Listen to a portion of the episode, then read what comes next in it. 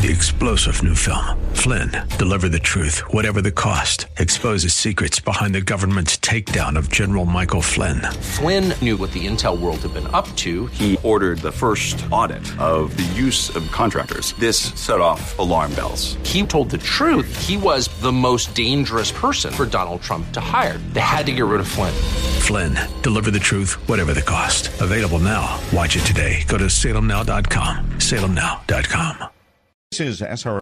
Faith Talk 570 WTBN Pinellas Park and 910 WTWD Plant City. It's time for Verse by Verse, sponsored by Verse by Verse Ministries.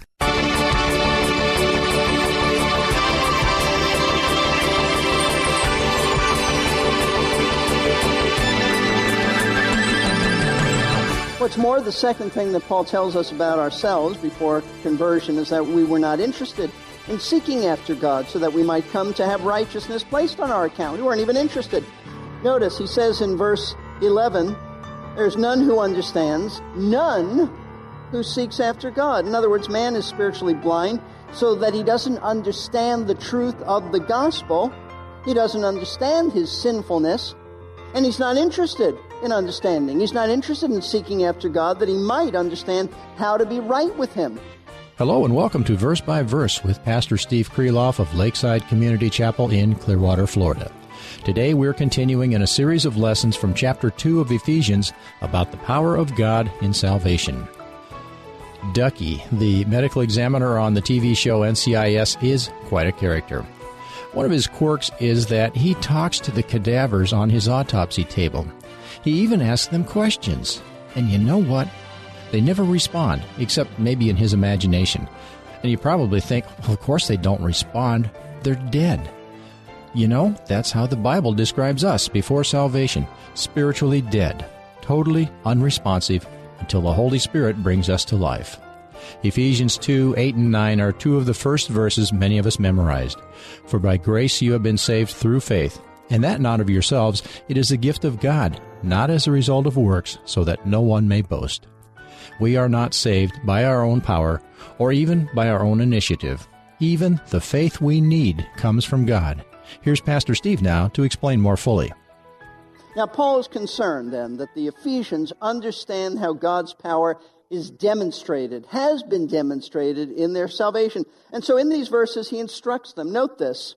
He instructs them on the process, the mechanism of salvation, meaning how God takes dead people, dead in sins, and he brings them eternal life.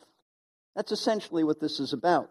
Having taught them in chapter 1 about salvation from God's perspective, in which he elected us to salvation in eternity past, here in chapter 2, Paul teaches them about salvation from their perspective and by application from our perspective so that we see how God works out this plan of salvation today so that we experience it. Now, what I plan to do with these verses is to go through them slowly, not all tonight. We're only going to touch on this tonight, but I'm not going to rush through this. We're going to be very thorough. I'm in no hurry to rush through them. And the reason for that is because I want to make sure that we understand the doctrines that are taught here. Because these are the very doctrines, folks, that build us up in our faith. It's these doctrines that give us certainty, the assurance of our salvation.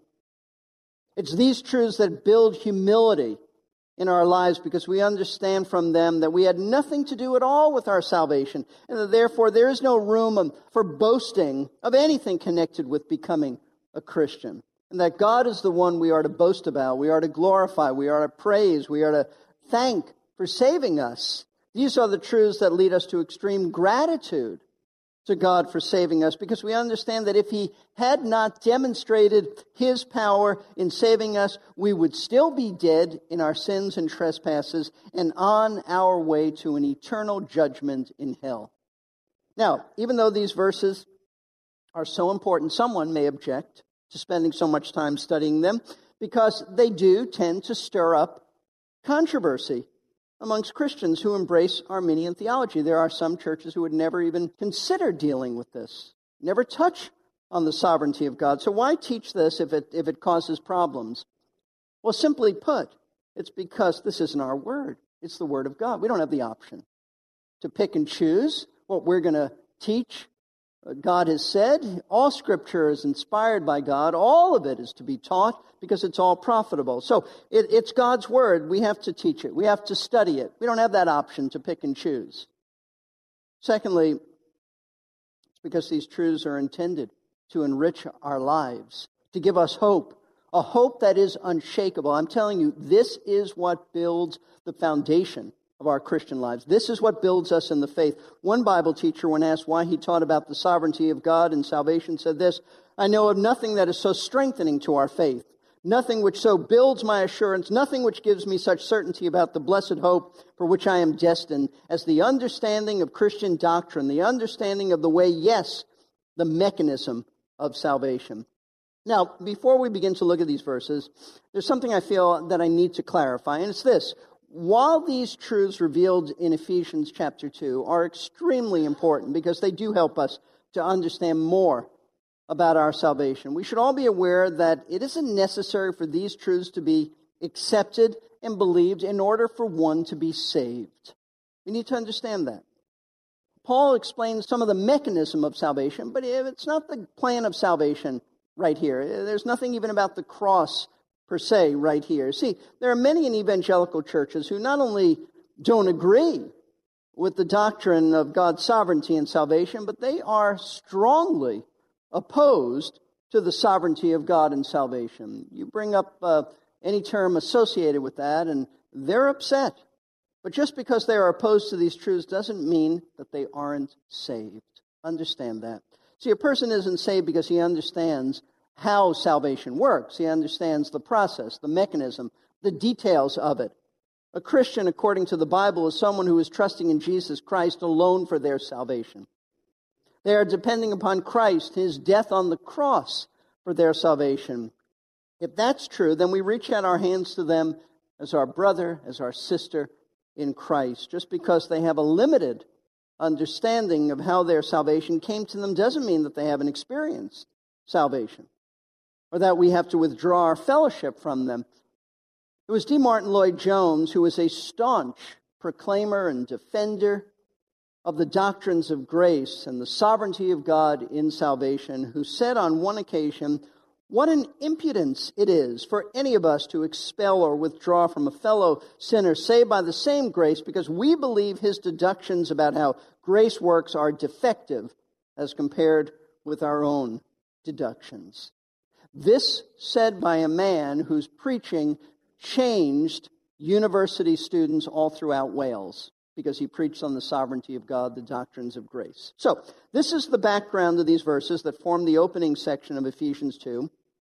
And understand this all of these verses are built around one primary truth. That one primary truth is the power of God as it is demonstrated in our salvation. The way Paul organizes his thoughts is that he explains how God's power is demonstrated in saving man by telling us three issues that are related to man. And I'm certainly using the term man here in a generic sense, men and women. He tells us, first of all, the depth of man's sin problem. Man has a serious sin problem. Secondly, he tells us God's provision for man in light of his sin problem. And then third, he tells us God's purpose for man in saving him from his sin problem. The first thing Paul tells us is God's power then is demonstrated in the depth of man's sin problem. Man is a serious problem. God's power is seen in that he's in a desperate situation. Verse 1 And you were dead in your trespasses and sins. Now, this is a very brief sentence, but I want you to know it's one of the most significant sentences in all of the New Testament. Why? Because it describes how desperate our situation was before God saved us in our desperate situation, Paul says, is that you were simply dead. Not sick, not ill, not partly dead. You were dead. Period. Now, obviously, the apostle is not saying we were physically dead, because in the very next verse, he says, in which you formerly walked. So we were walking around. We were walking around as dead people. We were like, and I've said this before in the series on Calvinism. I don't think I'm the first to coin it, but we were spiritual zombies. We were like them. We were the walking dead, physically alive, but spiritually dead. So one can say that to live as a non-Christian is a form of living death. Only they don't know it. But we do. That's what Paul is teaching us. Now, what, what does Paul mean by the fact that he says we were dead spiritually? Well, to understand what, what he means, we need to see what Jesus said in John 17, verse 3. Our Lord said in his high priestly prayer, He said, This is eternal life. He's praying to the Father. This is eternal life. It's another way of saying spiritual life. This is eternal life. That they, meaning his, his followers, may know you, the only true God, and Jesus Christ, whom you have sent. Jesus said that eternal spiritual life, which is the opposite of death, is to know God, meaning God the Father, and to know his Son, Jesus Christ. It means to have a relationship with the living God, a relationship in which we are responsive to him. We love him, we obey him, we listen to his word, we speak to him in prayer, and everything else that would be involved in having a relationship and knowing him. So if that's what eternal life means, that's what Jesus said it meant, to know God, have a relationship with Him, then spiritual death means that there is no relationship with God. There is no knowing Him in any kind of a personal way. Now, there may be some level of knowledge that one has about God, but one who is dead in sins and trespasses doesn't know God on a personal level because there's no spiritual life within that individual. So just as a dead corpse is unresponsive to any physical stimulus, and you, you can see that. You go to a funeral, there's an open coffin or casket. One touches the body of a dead corpse, it's not responsive. So those who are spiritually dead are unresponsive to God, unresponsive to His Word. They don't care about God. They're not interested in Him at all. In fact, they're really quite hostile towards him. Listen to what Paul says in Romans chapter 8, verse 7. Let this sink in. This is the state of all unsaved people. Romans 8, verse 7. Paul said, Because the mind set on the flesh, he's talking about unbelievers, is hostile towards God. For it does not subject itself to the law of God. It's not even able to do so. Wow. These are our unsaved neighbors, our unsaved family members, our unsaved relatives. Those who are dead in sins and trespasses are hostile towards God Himself. They are opposed to Him. They're opposed to His standards of holiness. They hate these standards. They're not interested in living by these standards. They don't even have the capacity to live by them, and they're not interested in living by them anyway. And the reason for all of this is because they're dead. They have no ability to respond to God. They're not interested, they don't want to, and they don't have the ability to. In Romans 3, Paul says certain things about man before his conversion to tell us how bad the situation really was. Folks, this, this is what we were before our conversion. Romans chapter 3, there's a number of verses explaining man's sinfulness, but Two critical verses are Romans 3 10 and 11. As it is written, there is none righteous, not even one. Not one righteous person on the earth. There's none who understands, there's none who seeks for God. Now, number one, Paul tells us that there is not one person who is righteous. This is a profound truth that most unsaved people have no clue about because they think that they possess some goodness, something that they can do to please God, at least to some degree, some good behavior, that their good might outweigh their bad. Paul says that they possess no righteousness at all. This is why theologians, in explaining Calvinism, which is just the opposite of Arminianism, named after John Calvin, a system of theology that, that says that Salvation is totally by God's power and by His grace. But this is why Calvinism states one of its cardinal doctrines is that we are totally depraved, meaning we are completely depraved. Every part of us, our minds, our wills, our emotions, every part of our being has been infected by sin. Every part of us. We are totally, completely depraved. It doesn't mean that we can't do some nice things, but even our nice things have wrong motives. We have broken every one of the Ten Commandments in our hearts, every one, and some of them in our actions. What's more, the second thing that Paul tells us about ourselves before conversion is that we were not interested in seeking after God so that we might come to have righteousness placed on our account. We weren't even interested.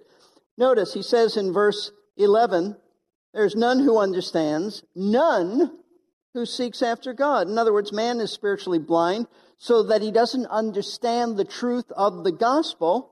He doesn't understand his sinfulness, and he's not interested in understanding. He's not interested in seeking after God that he might understand how to be right with him. He's blind He's unrighteous and he's uninterested in finding out how to change that. Now, this is the horrible plight of man. And what makes his condition so desperate is that Paul says later in this book, it's hopeless. Hopeless. No hope. Look at Ephesians 2.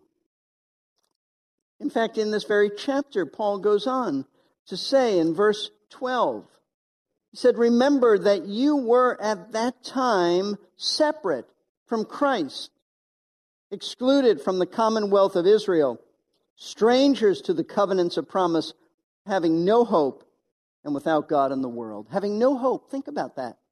Absolutely hopeless. And the reason why we were so hopeless is because we had no righteousness by which we could please God and be accepted by Him. We had no understanding of how to be accepted by Him, and we had no interest in seeking Him so that we could find out how to be accepted by Him. Absolutely hopeless. There's no hope apart from God doing a work of grace in our, in our hearts. No hope for dead people. Can't make themselves alive. See, that is the crux of man's problem.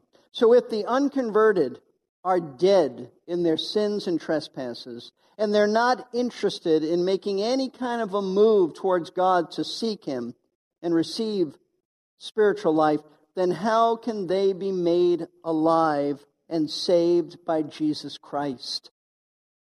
That's the point that Paul is moving towards. It's only by the power of God. And His mercy to extend that power to us, which makes us alive in Christ. I'm just going to jump over to verses 4 and 5, and I'll tell you why in a moment.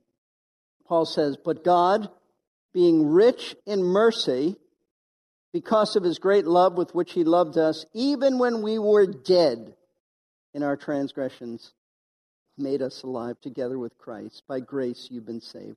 Folks, that, that may be the most significant, wonderful news you've ever heard.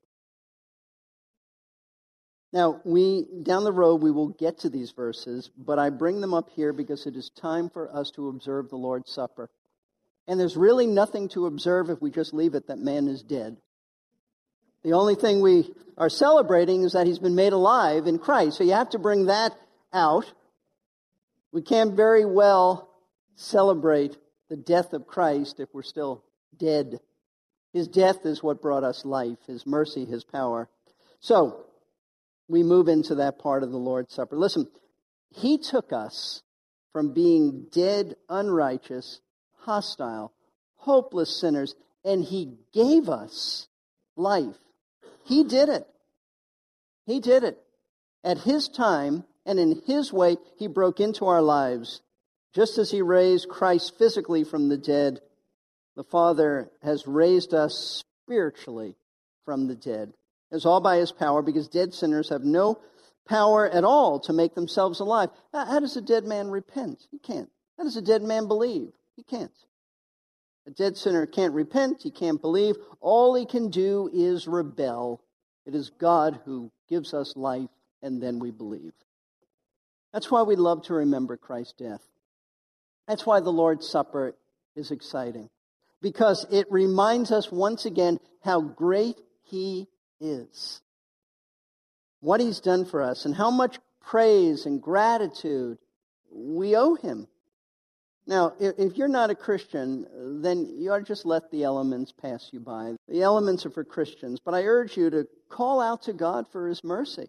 Only He can make you alive. Only He can turn your heart towards Him. Only He can give you the faith to believe the gospel. What is the faith that He gives you? It is the faith to believe that Christ died on your behalf as a sinner, and the faith then to trust Him alone for your salvation. Now let's pause for a few moments to give our God the thanks that's due his name, and then we'll have our gentlemen pass out the elements. Father, we do thank you. Thank you with everything we have to express because our salvation is all of you. None of us, even the faith that we placed in you, it's a gift from you. Thank you, Lord. But God, you made us alive.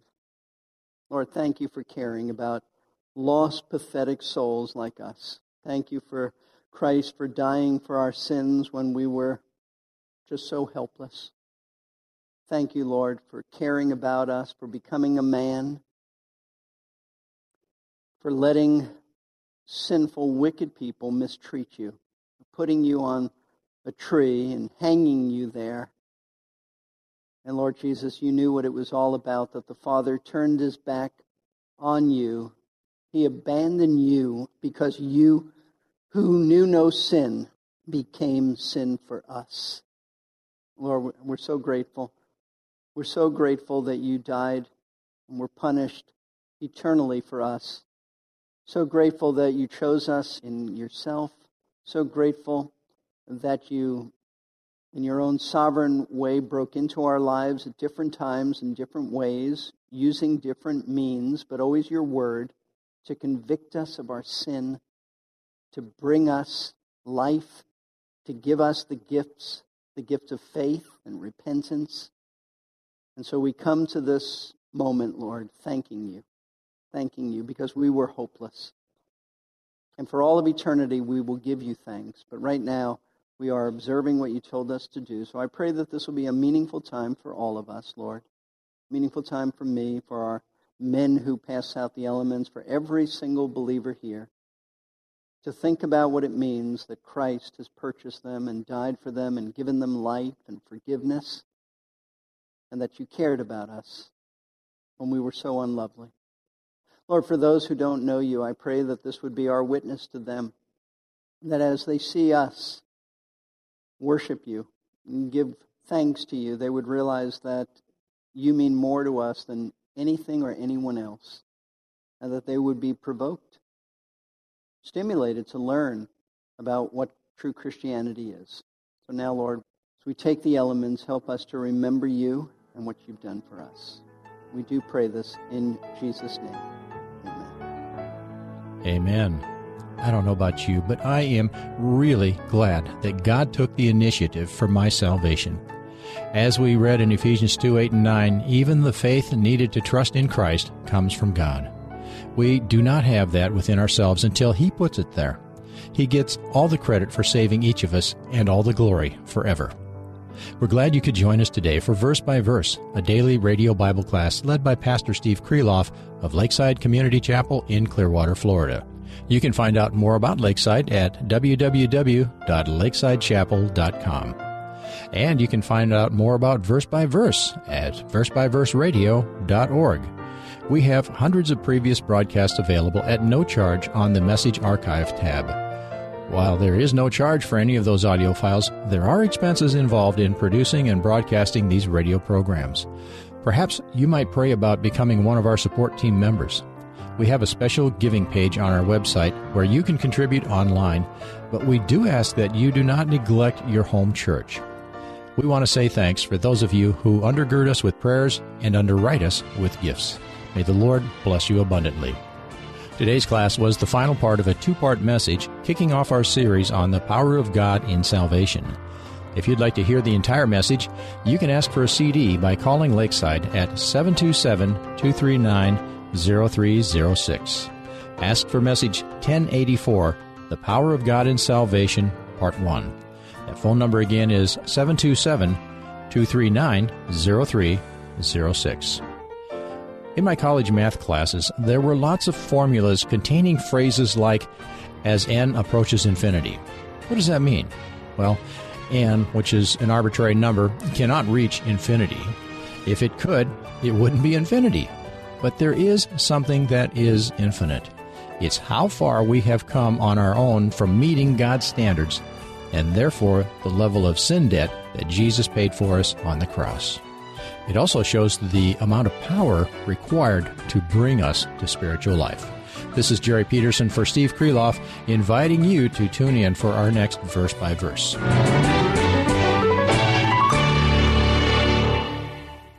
Encouraging you in Christ. Long before the pain, God was there. Long before the struggle, God was there. Someone want to ask somebody that was going through a trial, this is where was God when the tragedy happened? The answer was the same place he was when it was all good. Faith Talk 570 and 910 WTBN.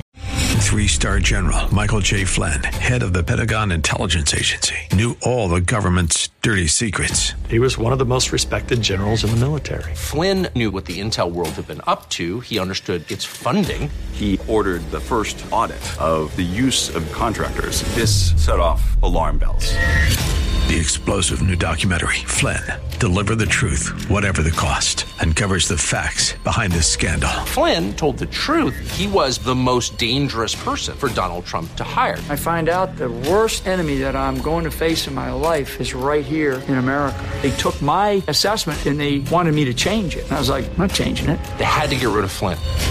With in depth interviews, archival footage, and never before seen personal records of the man behind the headlines. I just felt like I was drowning. Flynn, deliver the truth, whatever the cost. Available now. Watch it today. Go to salemnow.com. Salemnow.com.